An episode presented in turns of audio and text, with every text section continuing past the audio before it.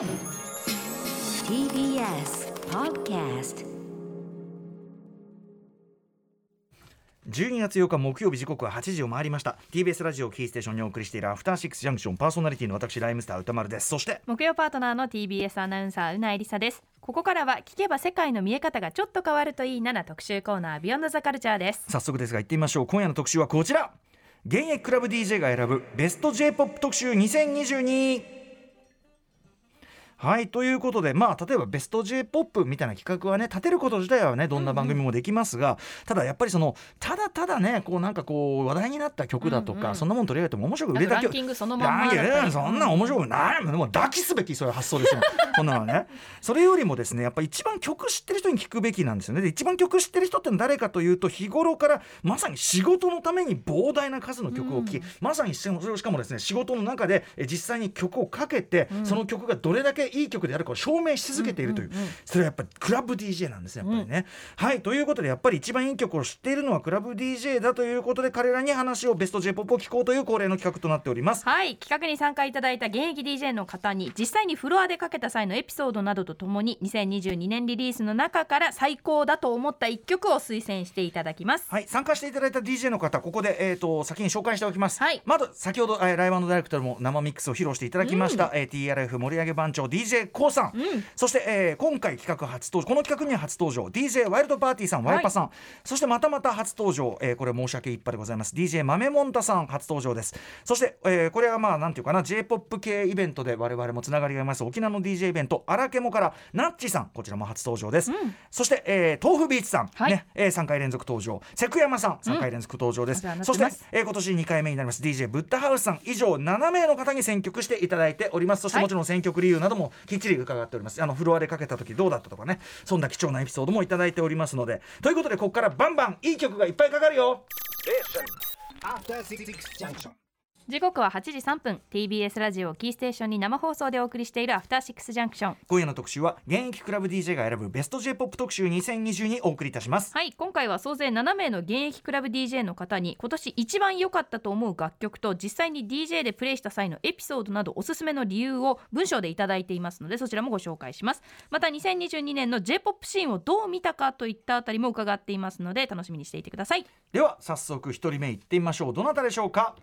ティーアールエフ のリーダーで盛り上げ番長、番組月いちレギュラーの ディージェー ケーオー さんから推薦いただいております。どうでしょう ディージェー ケーオー さん、先ほどのライブコーナーでも大変お世話になりました、はい。この企画では毎回トップバッターをやはり務めていただいております。はい、今回は選曲いただいた皆さんににせんにじゅうにねんの J-ポップ シーンを振り返ってみてどうだったかという質問をしていますので、まずはそちらの回答からご紹介します。 ディージェー ケーオー さんの回答、はい、はい。J-ポップ が新時代に開花した年、 TikTok、 アニメ、ゲームコンテンツやボカロ、そして エイティーズ、ナインティーズ、リバイバル、 エスエヌエス がより身近になり、さまざまな分野で世代に広がりを見せた、これまでの洋楽、邦楽という観点にとらわれない音楽開花の年だと思いますと。はい、ね、ケーオー さん自体がやっぱりその活動領域とか興味の範囲みたいなものをボーダーを決めないで、本当に自らどんどん飛び込んでいくっていう、うんうん、そういうスタンスでね、本当に未だに元気でやられてるのがあって、もう TikTok もいち早くご自身で始めて、うん、だから体感されてるんですよね、多分このね、うん、今おっしゃったことでまさにおっしゃる通り、あの洋楽邦楽という観点どころか、古い新しいすらももうあんまり意味をなさないっていうか、う、ね、私 TikTok でそれこそパフィーさんの曲とかが流行ってるのを見ると、はい、うん、誰がその火付け役だったんだろうってすごいすごい気になるんですよ ね, ねだから今その火付け方をどうしたら ね, ねみんなあれするかって、商売人たちがこうみんな血まなこになって考えてると思うんだけど、うん、まあ、なんかそれじゃあ測りきれないところがあるのがやっぱり面白いところかなと思ったりしますけどね。本当に新時代、新時代だと思いますね、はい、ということで、はい、そんなケーオーさんのベスト J-ポップ 選曲理由とともにご紹介しましょう。はい、にせんにじゅうにねんベストは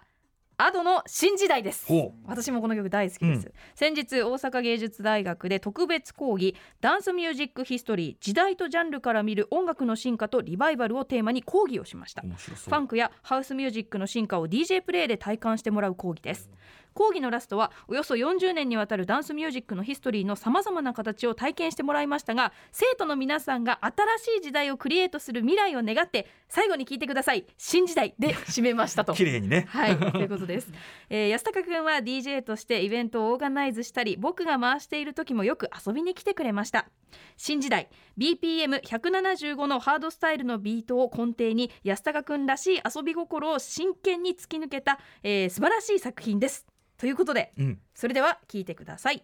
Adoで新時代。はい、 ディージェー コーさん選曲は Ado さんで新時代でした。あれですね、あのワンピースの映画のね、まさに劇中でドカンと歌うんですもんね。うんというそこも込みでの、まあ、今年を代表する確かになんか新時代って言葉が、うん、この間のワールドカップで新しい景色とか新しい時代とかすごく言われてて、うんうん、なんかやっぱ今年を象徴するような言葉だなっていうふうに、まあ、希望もね、うん、みんながこうそうあってほしいという希望も込みでしょうけどもね、うんうん、あとやっぱそのさすが中田さんであのサウンドもそうだけどやっぱり歌詞がすごいよくできてるのよ、うんうん、中田さんってあの作詞家として本当レベルが高くってあのライミングもとかもすごくうまいしあの要は耳にちゃんと残るようなって意味で、うんうん、はい、まあ本当にあらゆる意味でレベル高い。誰が作っても歌い切るAdoさんがやっぱすごいなって、なんかやっぱAdoさんの歌になるもんね、うん、あの声裏返すテクニックとかもさ、うんうんうん、はい。ということでAdoさんの新時代お聞きいただきました。コウさんありがとうございました。続きましてどなたでしょうか。はい、続いてはワイパこと ディージェー ワイルドパーティーさんです。はい、ワイパさん、はい、ベスト J-ポップ 企画への参加は今回が初となります。あざす。さあということで番組ではライブコーナーでアニソンミックスなどを披露していただいているワイルドパーティーさん、まずはにせんにじゅうにねんの J-ポップ シーンについてワイルドパーティーさんどう思っているか、こんなコメントいただいてます。はい、アニソン、ボカロ、歌い手、TikTok などのシーンがここにねんからさんねんじわじわと J-ポップ へ影響を与えているのを見てきましたが、今年はそれが特にはっきりと見えた年になったような気がします。あれですね、あのコウさんの言ってることとも通じるっていうかね、うん、そうです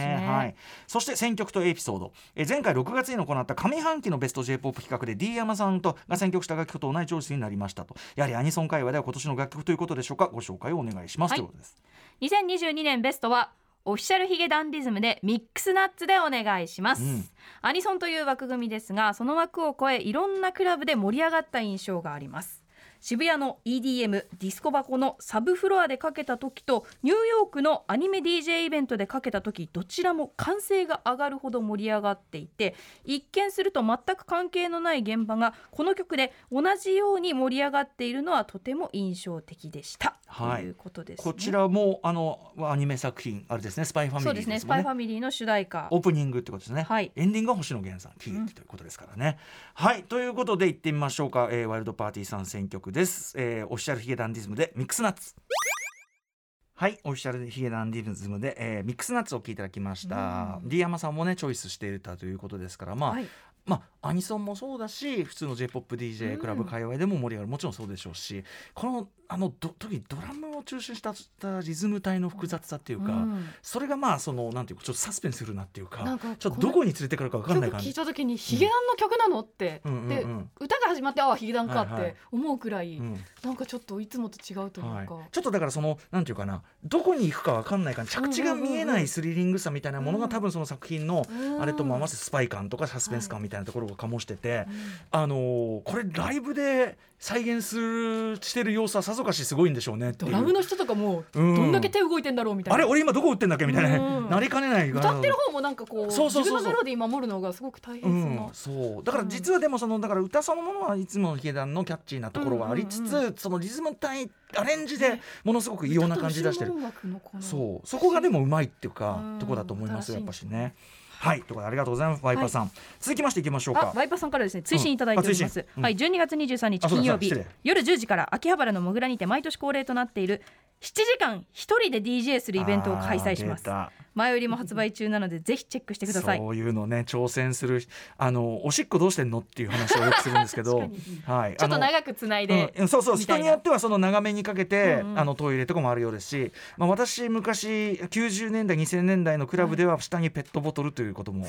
え私は聞いております。おむつではなく、えー、聞いておりますね、まあ、ちょ直で酔っ払ってるのもありますけど直でするねあの ディージェー マキザマジックという人もいましたけどそれは本当にダメです、えー、ということで、えー、ワイパさん来年もよろしくお願いします。ありがとうございました。続いてはどなたでしょうか。はい、続いてはにせんにじゅうねんにオールジャンル日本語ミックスを披露していただくなど番組でもお世話になっています ディージェー 豆もんたさんです。はい、豆ちゃんありがとうございます。はい、豆もんたさんはこちら J-ポップ 企画初登場です。はい、申し訳エッグですからね、まあ、要するに申し訳ないとはず、えー、みっち申し訳をね、頂点とする申し訳ないターズの、まあ、本当にあの若手、まあ、若手って年じゃないですけどね、はい、あの優秀な若者として頑張っていただいている豆もんたさんです、うん、こちらの J-ポップ シーンはどう見たのでしょうか。はい、昨年に引き続き藤井風などの、えー、ポップフィールドにいながらにしてブラックミュージックの雰囲気を感じられるアーティストとクラブカルチャー、クラブカルチャー寄りにいながらポップフィールド的なアプローチをする翔先生、リラクシング以降リリースする曲の全てがいいビビットボーイなど、いろんな方向からアーティストの真ん中にある単純にいい曲を作るというメンタリティをさらに感じたいちねんでしたということです。でもまあよくねしみじみ言うんですけど、今って売れてる曲も普通にちゃんとめちゃくちゃ質が高いっていうか、その世界ってそのうるさ型の洋楽的なセンスからしても良かったりして、はいはい、全体にとにかくめちゃくちゃ質が高いのは間違いないと思いますね。なんかサブスクのおかげで全然聴かないようなジャンルも、うん、そのトップチャートとかに入ってくるから聴くようになったし、そうだね、うんうん、そういう音楽性もなんか今までは聴いてなかったからちょっと受け入れられなかったけど、うん、すごくなんか、確かになんか受け入れられるようになって、うん、そういうのも、そうね、聞き手も、はい、聞き手もそのオープンになって聞き手の耳も超えてるしっていうのもあるかもしれない、うんうん、そんな豆もんたさんの選曲とエピソードをご紹介しましょう、はい、にせんにじゅうにねんベストはフルーツジッパーで私の一番可愛いところです。皆さんご存知のように TikTok はセキュリティに脆弱性があると知りながらも、そんな話からするみんな楽しいから利用するのをやめない。それはクラブは少し怖い雰囲気があった方が緊張感があって遊んでる感じが増すから楽しいと感じていたにじゅうだいの俺の気持ちと同じはず。そんな風に TikTok を捉えてる話は話し進めて聞いたけどもつまり TikTok で流行っている曲はすでにクラブアンセムなのですとか、にせんにじゅうねんにまだ申し訳ないとがあったならみんなでこんな適当なことを言って笑ってそうってのが想像できる一曲になっています、うん、はい、あこれちなみに、えっと、これからかける曲、あのコウさんがあの TikTok でバズった一曲ミックス、あのバズった曲たちミックスの中でもこの曲選曲いただいておりました、うんうんうん、そして、あのー、これは実は作曲というかな、作曲作詞作曲編曲山本翔さん、もともとあのフィロソフィーのダンスとかでもいっぱい曲提供されてましたが、うん、今年山本翔さんめちゃくちゃノリに乗ってましたね、うん、はい、あのアイドル楽曲ですごくいい曲いっぱい出して、もあのすごい可愛くて盛り上がる曲いっぱい出してました、えー、あでも曲紹介はじゃあこれはうないさんお願いします、はい、ということでお聞きください。フルーツジッパーで私の一番可愛いところ。はい、えー、フルーツジッパーで私の一番可愛いところでした。聞いたらね、うなぎさんもこれ知ってるってサビで分かりました、うん、まさにあの ティービーエス アナウンサーが、はい、ゆるちゃんっていう、うん、YouTube チャンネルを持っていて、えー、それこそ金曜パートナーの山本貴明アナウンサー、はい、そのゆるちゃんのターですか、はいターも出てるあのチャンネルで、えー、結構ショート動画っていう、まあ、TikTok と同じように短い動画を上げているやつがあるんですけど、えー、そのショート動画で見て、うんうん、あじゃあやっぱ使われてたの。使われてました。私 TikTok 見ないんですよ、はいはい、だからあんまり正直 TikTok で流行ってる曲って言われても、うんうん、人経由であ今これ流行ってんだ、うんうん、でまさにそれ経由だったっけね。そうそうそうですね。元は多分 TikTok で流行ってたのを YouTube のショートでやってるっていう感じだと思うんで、はいはいはい、うんうんうん、あやっぱりなんか曲の知り方も時代が変わってきましたね。まあそれはそうかもね。あとでもさ、あの山本翔さん、まあ、本当にコンスタントにその今年すごいやらしてて、うんうん、前あのフィッシュボールかのさ、あの熱波って曲書いて、はいはい、熱波ラッパッパーとか、うんうんうん、まあ、完全にやっぱりテイスト通じてるの分かります、うんうんうん、やっぱりここのとこ山本さんこうちょっとこうユーモラスな言葉遣いとか、うんうん、それをディスコに乗せて、うん、あので、まあ、ちゃんとアイドル的な可愛さを盛り込んで、うん、っていうなんかねすごい掴んだなっていう、今年の山本翔さん掴んだ感があるっていうか、一回聞いただけでやっぱ耳に残る感じの、そうそうそう、うん、他にもね僕がだからそのいつもかけてるこれもねあのリストには入ってるんですけど、あの曲としてはかけてないけど、あの山本さんすごくあのアベレージ高い仕事されてるなという感じはすごいしましたね、うん、はい、豆もんたさんありがとうございました。続いていってみましょうか。どなたでしょうか ディージェー。 はい、番組初登場です。来年でにじゅっしゅうねんを迎える沖縄の J-ポップ イベントアラケモのナッチさんです。はい、こちらの帰国も企画ももちろん初登場です、はい、荒家も私も ディージェー しに行ったりとかしていろいろお世話になっておりますが、はい、えー、今回三井申し訳さん経由でご紹介いただいたこのナッチさん、まずはにせんにじゅうにねんの J-ポップ 史についてこんな風に語っていられます。はい、去年以上にメジャー楽曲の複雑化が進んだように感じました。メディアとのタイアップ曲についても作品に密接に絡み文脈に配慮したものが増え、うかつなタイアップものはどんどん減っているように感じます。すごく好みで素敵な傾向だと思ってはいるのですが、昔の J-ポップ の軽薄でわい雑でうかつなところも好きだったことをふと思い出したりもするさーとするさーってね、沖縄的な、ね、感じでね、まあ、確かにでもさっきのまさにオフィシャルヒゲダンディーズの曲とも複雑化の方向のね、なんか最近アニソンが、うん、昔ってアニソンってアニソン歌手の方が歌うっていうものだったじゃないですか、えーえー、そこが今 J-ポップ で活躍してる人が歌って、はいはい、その作品への思いやりというか、うんうんうん、作品の熟読感がすごく感じられます。だから最初はさ、そのアニソン、要するにアニメ主題歌として、うん、そのちゃんとそのなんていうの、そのタイトルを読み込んだりさ、うん、まあ、それ用に作ってるのがあって、はい、でその次に関係ない J-ポップ、 関係なくはないんだけど、うんうん、まあなんかふんわりした感じのタイアップがまあ結構長年続いて、うんうんうん、で今は割とその多分アニメ、あのアニソンも好きだし音楽的な意識が高い作り手がその実際入ってるのもあって、うん、そのより中身とリンクしたようなものになってるという、うん、なんかこうさんきめじゃないけど大きくいって、うん、なんかそういうフェーズの変化、超豪華だなってすごい最近のアニメ見てて思います。それこそね、毎回変わるとかさ、ね、チェンソーマンとかのどういう金の使い方なんじゃいみたいなのありますからね。はい、ということで、そんな、えー、なっちさんがどんな曲を選んでるのか選曲とエピソードの紹介をお願いします。はい、にせんにじゅうにねんベストは エービーシー-Z のエナメルスローです、うん、メンバーごにんのユニゾンが特徴的な、サビまでぐっと高まっていく感じが好きで、ターンのいっきょくめや変化をつけたいタイミングに使っていた楽曲です。正直推しの曲だからというのが選んだ理由のはちわりですが、実際現場でかけるたびに必ず詳細を聞かれたので、今年一番印象に残った曲となりました、うんうん、最近のジャニーズ楽曲は今まで以上にミックス時のクラブミュージックとの親和性が高く、それが嬉しくもありつつ、もう少し J-ポップ らしい違和感が欲しくなるわがままみたいな寂しさも感じたりするさーするさーってね、はい、うん、でもこれ ディージェー が一番嬉しいやつよ、かけると、ね、えこれ何っていう、確かにね、ことですからね、はい、では私いきましょうかね、お聞きください。 エービーシー-Z でエナメルスのスロー。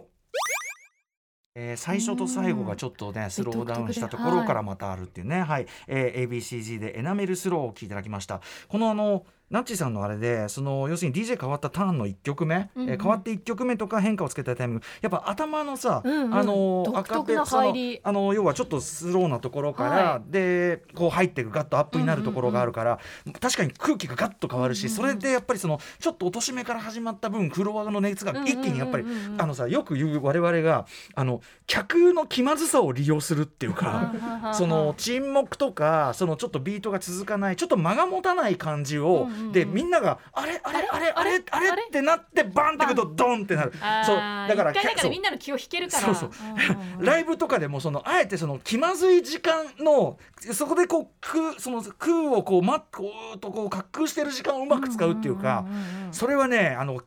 いやぶっちゃけお客のこう心理を操作するですね、うんうん、テクニックなわけですよ。だからそういうあの効果がありますよね。まあ普通に ディージェー として確かにこれは便利かもしれない。そして普通にかっこいい、やっぱし、ね、うん、ちゃんとジャニーズっぽさもあってね、サビのユニゾンとかね、めちゃくちゃかっこいいね。ありがとうございます。こういうのが知れるのがやっぱり醍醐味じゃないですかね。そうですね。はい、ナッチさんありがとうございました。ありがとうございました。ということでですね、追伸あります。あ、そうです、失礼しました。はい、私たち荒ケモクルーが出演するイベントがなんと今週末東京であります。アトロクでもおなじみ ディージェー 福武さんによる J-ポップ パーティーイエポ J にお邪魔しますので、ぜひ遊びに来てください、はい、じゅうにがつとおか土曜日ごごにじから。場所は阿佐ヶ谷ドリフトです。詳細はツイッターなど、えー、ぜひなっちさんのツイッターなどをチェックしてください。荒ケモクルーの ディージェー をね、東京でね、都内で体感するチャンスですから、皆さん行ってください、うん、ということで荒ケモからなっちさんでした。なっちさんありがとうございました。ありがとうございました。続いては続いてはディージェー トラックメーカー、プロデューサーにして番組月いちレギュラーで現役クイザーの豆腐ビーツさんです。豆腐さんありがとうございます。はい、豆腐さんもこの企画はレギュラーで出演していただいています、ね、クイズ制作でお忙しい中ありがとう、はい、クイズ制作しのぎにと忙しい中申し訳ございません番組でも毎月お世話になっておりますということで、はい、まずはにせんにじゅうにねんの J-ポップ シーンを振り返っていただきました、えー、豆腐ビーツさんのコメントです。 Spotify のお気に入りを見たらクイズ用以外の J-ポップ が全然入ってなくてびっくりしました。ディージェー よりもしっかりと本業のクイズに集中していたいちねんと言えますね。ものすごく考えさせられる考えさせ申し訳ない考えさせる能力を与えすぎてしまったねえ、ということですいませんね、まあ、そんな豆腐ビーツさんのベスト J-ポップ は何か選曲理由とともにご紹介しましょう。はい、にせんにじゅうにねんベストはサラウンドのハウです。イルリメとしても活動していたジュン・カモダさんと、えー、クリスタルさんのユニットとなったサラウンド、えー、本アルバムアフターアワーズはハウスミュージックでありながら全曲にふんからさんぷんのショート尺、しかもボーカル曲でポップという難しいバランス感を全曲見事に成立させているふたりの手腕が最高すぎました、うん、日本語の訛を残したボーカルは全編英詞でありながら J-ポップ 的でもあり、マジですごい境地に達しております。ディージェー 用のエクステンド、エクステンドミックスハウ、えー、純鴨田、えー、エクステンドバージョンも別で売っていますので、うん、ディージェー の皆さんはそちらもチェックしてくださいということです、はい、あのサラウンドはですね、今年くがつにじゅうににち木曜日のライブ&ダイレクトもご出演いただきまして、クリスタルさんにねご出演いただいて、その時も僕その英語詞なんだけど完全に日本語発音で徹底してやってて、うん、でまあショート尺でってまさにそのトブさんが言ってるような、うんうん、これ発明ですよみたいな、うんうんうん、でむちゃくちゃかっこいいし、とにかくいう鴨田純という男はですね、イルリメというラッパーとしてもかっこいいのに、こんなハウスミュージックでもかっこいいもん作りうん、小説も書き上がって才人というのは恐ろしいものですねというのをね思い知らされたくだりですよ本当にね、えー、ということで、まあ、豆腐さんも選んだ納得でございます。私もこのアフターアワーズめちゃくちゃすごいアルバムだと思ってますんで、えー、それでは私からご紹介しましょう。サラウンドでハウ。はい、サラウンドでハウお聴きいただきました。スマートですよね、かっこいいな。全然これまでの曲とやっぱ毛色が違うというか、そうですね、はい、えー、ということで、あのもうすでに ディージェー ミックス用に長くしたやつもあったりするということですからね、はい、まあ、とにかくアフターアワーズ本当にすごいアルバムでした。やられました、私も、えー、サラウンドすごかったです、えー、豆腐ビーチさん今月はにじゅうろくにちに出演予定でございますね、えー、しのぎとクイズのバランスほどほどによろしくお願いしますということで、えー、続いての方はこの方です。はい、えー、日本全国のクラブやフェス、国内プロバスケットリーグ、えー、B リーグでのアリーナ ディージェー としても活躍しています関山さんです、はい、関山さんも今回さんかいめということで解禁賞です、うん、もう全部、ね、出てますね、はいはい、関山さんのにせんにじゅうにねん J-ポップ 振り返りはどんな感じでしょうか。はい、トラビスジャパンの登場やK-ポップ アーティストの相次ぐ日本デビュー、 TikTok でのリバイバルやネット界隈からの大ヒットなど、さまざまな角度で盛り上がりを見せたにせんにじゅうにねんだったと思います、うん、そんな中じゃない方の深掘りも非常に楽しく、えこんなん出てたの的な発見もめちゃくちゃ多いいちねんでした。なるほど、ということなんだろうね、はいはい、ということで、えー、関山さんの選曲とエピソード紹介お願いします。にせんにじゅうにねんじゅういちがつリリースの原田知世オフィシャルカバー、カバーアルバム知世カバーズから時あさこさんによるカバー、天国に一番近い島です、うん、お気づきの方もいらっしゃると思いますが、マイケル・ジャクソンラブネバーフェルトソーグッドを彷彿とさせる下地と展開、思わずここ持ってきましたか、ありがとうございます、うひひと空中に感謝を述べてしまった次第ですディージェー 時、大きな会場では徐々に上げていく過程でプレーすることが多く、うんうん、逆にラウンジ的な会場では頂点付近に持ってくるといい感じの温度感になる名バイプレイヤー的な存在となる一曲、強めのビートが首腰膝にぐっときつつも全体的な音数は少なめ、シンプルにかっこよく調理され、かつ、えー、時節もしっかり前面に出た、えー、原曲へのリスペクトを強く感じる名カバーであると感じました。原田知世ミーツマイケル・ジャクソン、えー、ナイスブレンディーポーマイケルっぽくお願いしますって書いてあるからね、はいはい、ナイスブレンディーって原田さんも書いてあるねナイスブレンドで、ね、ナイスブレンディーポーはいというメッセージですでは曲紹介お願いします。ということで時あさこさんで天国に一番近い島。すいません、時間の関係で途中で乗らせていただきます。えー、時あさこさんの、えー、原田知世さん元の楽曲のカバー、天国に一番近い島、めっちゃかっこいい、素敵なんだよ。もう関山さんやっぱね、うん、あのこういうね、なんかこう埋もれたじゃないけど、うん、カバーじゃない方ってそういうふうに表現されてましたけど、あのにねんまえに選んだ時の、うん、あのクリスタル系のスピードのステディのカバーとか、はいはい、度肝抜かれたけど、うんうんうん、まさにその系譜っていうかまたね、うん、そしてまた説明もうまいね、うん、確かにでっかい会場では盛り上げ途中、これからの曲そうでみんながと散るしてるようなラウンジだったらこのぐらいが頂点、これは分かるよ、いい湯加減、うんそしてやっぱこれもう時あさこさんのねボーカルもめちゃくちゃかっこいい、もうアレンジもかっこよくて最高ですね。関山さんありがとうございました。関山さんのお知らせごと、はい、えー、年末あちらこちらで ディージェー します。詳細は関山のツイッターをチラ見してください。乾杯しつつ一緒にダンスしましょうということです。関山さんありがとうございました。はい、えー、来年もよろしくお願いします。続きまして、えー、ラストの ディージェー です。どなたでしょうか。はい、この企画でもおなじみ ディージェー ブッダハウスさんです、はい、にかいめの企画参加となります。はい、ブッダさん今年の、えー、J-ポップ はどう見たんでしょうか。はい、モチーフになるジャンルや要素をしっかりJ-ポップ に落とし込んでいる、かつにせんにじゅうねん以降の J-ポップ らしさを感じられる楽曲が多かった印象ですということです。うーん、なるほど、どういうことだ。ちょっととりあえずブッダハウスさんから選曲とエピソード紹介お願いします。はい、にせんにじゅうにねんベストはスノークI Can't Hide フィーチャリング大和田系ビップミックスです。うん、もともとの原曲は落ち着いた アールアンドビー なんですが、こちらはそれをクラブ仕様にセルフリミックスし、後日シングルカットされた楽曲になります。 ディージェー 目線ではこういったリミックスはめちゃくちゃありがたいです。確かに切ないコード進行に相反するダンサブルなビート、そしてこういったアレンジの楽曲は通常テンポがもう少し遅めなことが多いんですが、うんうん、こちらは若干早めに作られているところが珍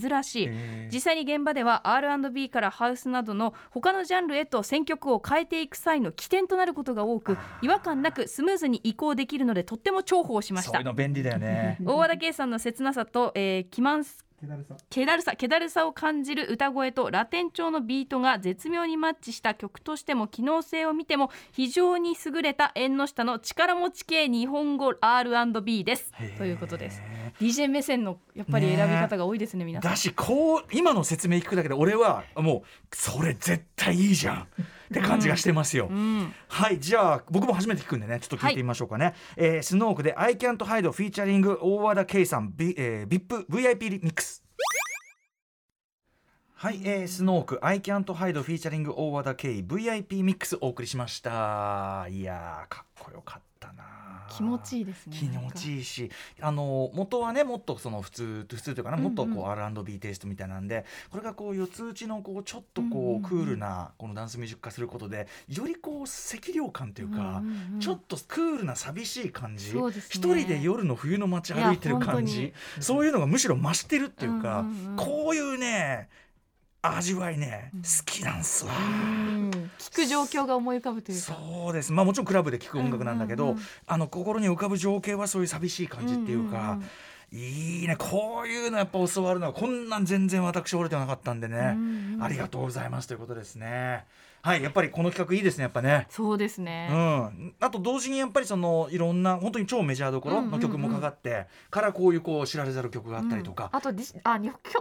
J-ポップ ってこんな感じだったんだなっていう、うんうん、やっぱり皆さん同じ目線で見られてたりとかして、はい、そうだね、総括はちょっと似てたね、みんな言ってることはね、うんうんうんうん、はい。そんなことも含めてですね、やはりこれは好企画と言わざるを得ないのが現状ではないでしょうか、はい、そ, そしてですねブタハウスさんから推進がありまして、ま、今月にじゅうよっかじゅうごじから秋葉原もぐらで、まあ、イベントがあるということなので K-ポップ 好きな方はぜひ遊びにお越しくださいということなので、はい、エスエヌエス などでぜひチェックしてください。あのエリカさんと ディージェー ディージェー キキさんね、はい、あののとのイベントみたいなんで、うん、あのお二人は来週来てあのベスト K-ポップ をやりますのでね、うん、水曜日にね、こちらも楽しみにしております、はい、ということでブッダハウスさんもありがとうございました。参加いただいた ディージェー の皆さん本当にありがとうございました。 ま, また来年もよろしくお願いいたします。また来年もいい曲がいっぱい聴けますように。以上えクラブ ディージェー が選ぶベストポジュエポップにせんにじゅうにでした。After six junction.